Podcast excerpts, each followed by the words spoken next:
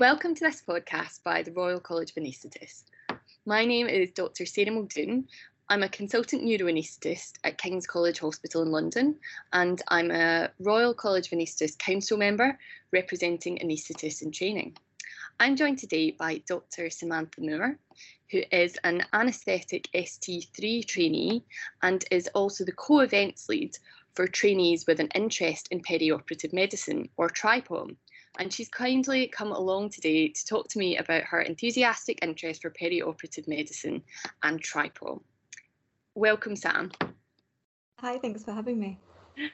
Um, Sam, I wonder if you could tell me a bit more about what TRIPOM is and how you got involved with it. So TRIPOM was set up in 2015 by Sam Bampoe and John Whittle when they were perioperative fellows at UCL. And it was really um, an opportunity to create something for trainees by trainees um, surrounding the newly developing field of perioperative medicine. So, what we try to do is to try and create educational resources linked to the, the current curriculum for trainees also signpost things like opportunities towards fellowships or other opportunities in perioperative medicine. That sounds fantastic. And what was it about perioperative medicine that you found so interesting as a trainee that you wanted to get involved with this organisation? When I first started, I was really interested in the exercise physiology. So that's what my kind of background is in. Um, and as I've become more interested in it, actually the shared decision making and the risk stratification has become the thing that I'm probably the most interested in.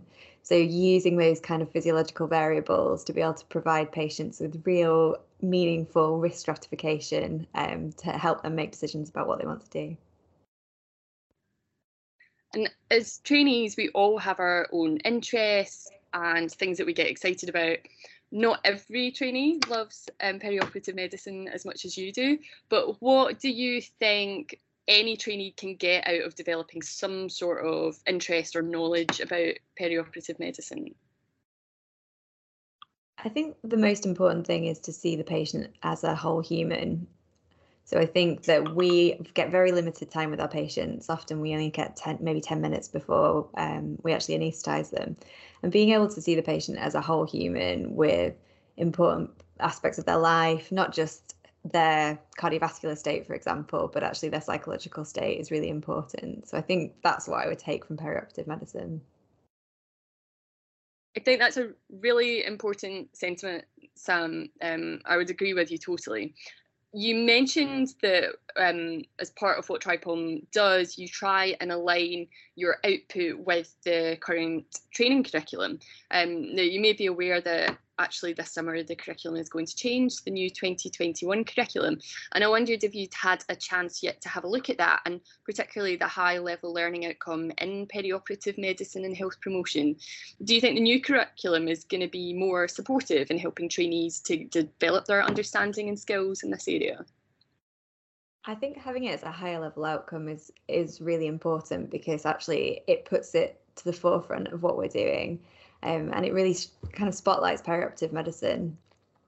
I think that one of the things I was really interested to read in the new curriculum is the uh, promotion of the public health messages. Um, I think that's an interesting concept for us as anaesthetists because again, we we really don't spend much time with our patients awake sometimes. So being able to to know how to do that, I think, is going to be an interesting challenge for us.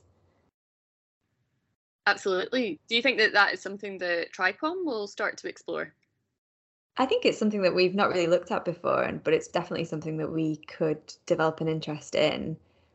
I think that finding a place for anaesthetists within that, because we're not just for anaesthetists, we're um, we have geriatricians, we have surgeons. So the whole point of us is not just to be anaesthetic focused.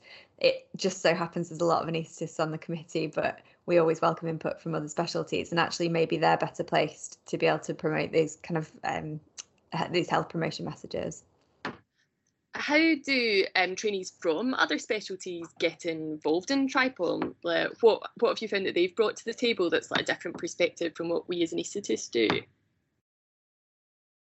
I think having both surgeons and uh, medics on board has been super important for us as a as a committee because from as a, from an anesthetic perspective, we're all very siloed. We're all quite tribal in medicine, aren't we? Um, and just being able to see things from a different perspective, particularly from a surgical perspective, I think we are a bit more au fait with things like frailty um, and kind of multimodal assessment as anaesthetist, that similar to how the geriatricians work. But um, being able to see things from a surgical perspective in terms of what their main goals and focuses are is really important. And I guess that kind of shows you you were talking about seeing the patient as a whole. It sounds to me like working with other disciplines also helps you as an anaesthetist to feel part of a whole team and you know getting out of that sort of clinical silo that you mentioned. Yeah. Okay, so if I was an anaesthetist in training who had heard you speak about TRIPOM and wanted to get more involved, how how could I do that? And what what does TRIPOM offer to me? Why should I sign up to your organisation? So probably the first and most important thing to say is that it's free to join us. So you can join on our website.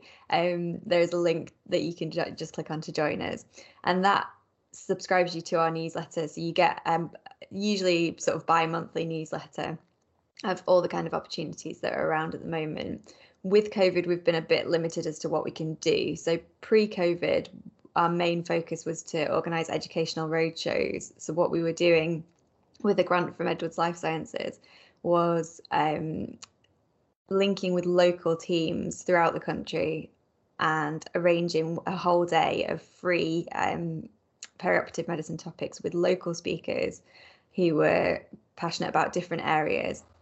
And so that was something that either trainees could come along to for free, but also they could get involved with the organising of. So it gave them opportunity to do that if they wanted to. Um, with COVID, we've had to scale that back a bit, unfortunately. Um, and we did some webinar series. So hopefully that's something that we'd like to run again. It was pretty well received. So again, if people wanted to get involved in helping to organise webinars, that's something that we can offer. So one of the other things that we do is we have quite a number of different writing opportunities. So we have a perioperative medicine tutorial of the month, which we're always looking for writers for. We also do a perioperative medicine in a nutshell, which is a shorter version or a shorter topic, just a kind of bite size of different perioperative medical to- topics that you can write, and they get published in the British Journal of Hospital Medicine. We also do the, you might have seen the journal watch in the bulletin, that's us. Um, and again, we're looking always looking for trainees to contribute to that. So if you're interested in writing, then you can get in touch with our education team via the website. That's fantastic. And tell me a bit about how you went from being an ordinary member of TRIPOM to becoming co-events lead. So I saw the position advertised on Twitter, um, and in a previous life, I'd been a personal assistant and done quite a bit of events organisation. So I thought that might be quite an interesting thing to merge the two fields together. Um, and the nice thing about TRIPOM is that it's very collaborative. So although I'm co-events lead, I actually get involved with a lot of other things. So part of the education um, organising the webinars and things like that. We obviously link up with the education team to provide speakers and topics. So it gets you a whole range of things, including speaking at anaesthesia this year, which was nice. What did you speak about at anaesthesia? We talked about perioperative risk stratification and prehab particularly you mentioned that obviously COVID had had an impact on how TRIPOM had to deliver your organisational events, and it sounds like in many ways that could have been a positive thing because people all over the country would have been able to watch your webinars. And more broadly, um, how do you think COVID and management of the pandemic has affected the delivery of perioperative medicine? And do you actually think there's any positive opportunities that could come out of it, both for patients and for clinicians who are interested in this field? I think that, I mean, there's obviously been a huge amount of challenges with COVID, but one of the most important things that's come out is the kind of development of telemedicine, I suppose, um, which has pros and cons. So one of the difficulties for us is that we've not been able to do face-to-face teaching but we've been able to do webinars and actually now we've got an international audience as well. So that's been great to be able to reach more people. I think in terms of providing um, either pre-assessment or, or prehab for example there's obviously been challenges. So i think a good example of that is the WesFit program that was running. So the study that was running was doing face-to-face prehab sessions with patients in local gyms, which all had to stop during COVID. And they managed to completely overhaul their whole study protocol incredibly and um, provide web based, so at home exercise programs for patients that were facilitated via the internet. And that's something that I think the NHS has always thought about but has never been forced into doing before. And COVID's kind of forced us into the 21st century um, a little bit.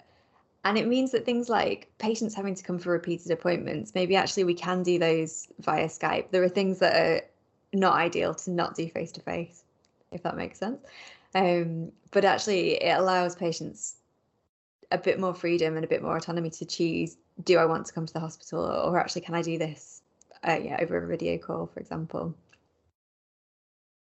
That's really interesting, Sam. And actually, we talked at the start about how we tend to operate in clinical silos, thinking about our own speciality. And I think sometimes we do get obsessed with the silo of the hospital and trying to deliver all our care there. And actually, I guess for many patients, perhaps not all, there is some comfort and convenience to being able to engage in the preoperative process um, from their own homes. So thanks so much for coming along to tell me a bit about TRIPOM and your clear enthusiasm for perioperative medicine. Um, would you like to finish off by telling me the web address so that I can go and check you guys out later and direct all the trainees I work with to your website? Yeah, so you can find us on the internet. So our website is uh, tripom.org and we're on Twitter at tripomuk. Um, thank you so much. Thank you very much for having me. Thank you for listening to this RCOA podcast. Make sure you don't miss out on the latest episodes by clicking subscribe on your favourite podcatcher. Also, if you enjoyed this episode, please make sure you give us a review. It helps others find our podcast. And finally, if you would like to access more podcasts as well as videos, e learning, webinars, and our programme of events and courses, you can find them all online at rcoa.ac.uk forward slash education. We hope to see you again soon. Please note, all views expressed in this podcast are those of the individuals and not those of the Royal College of Anaesthetists.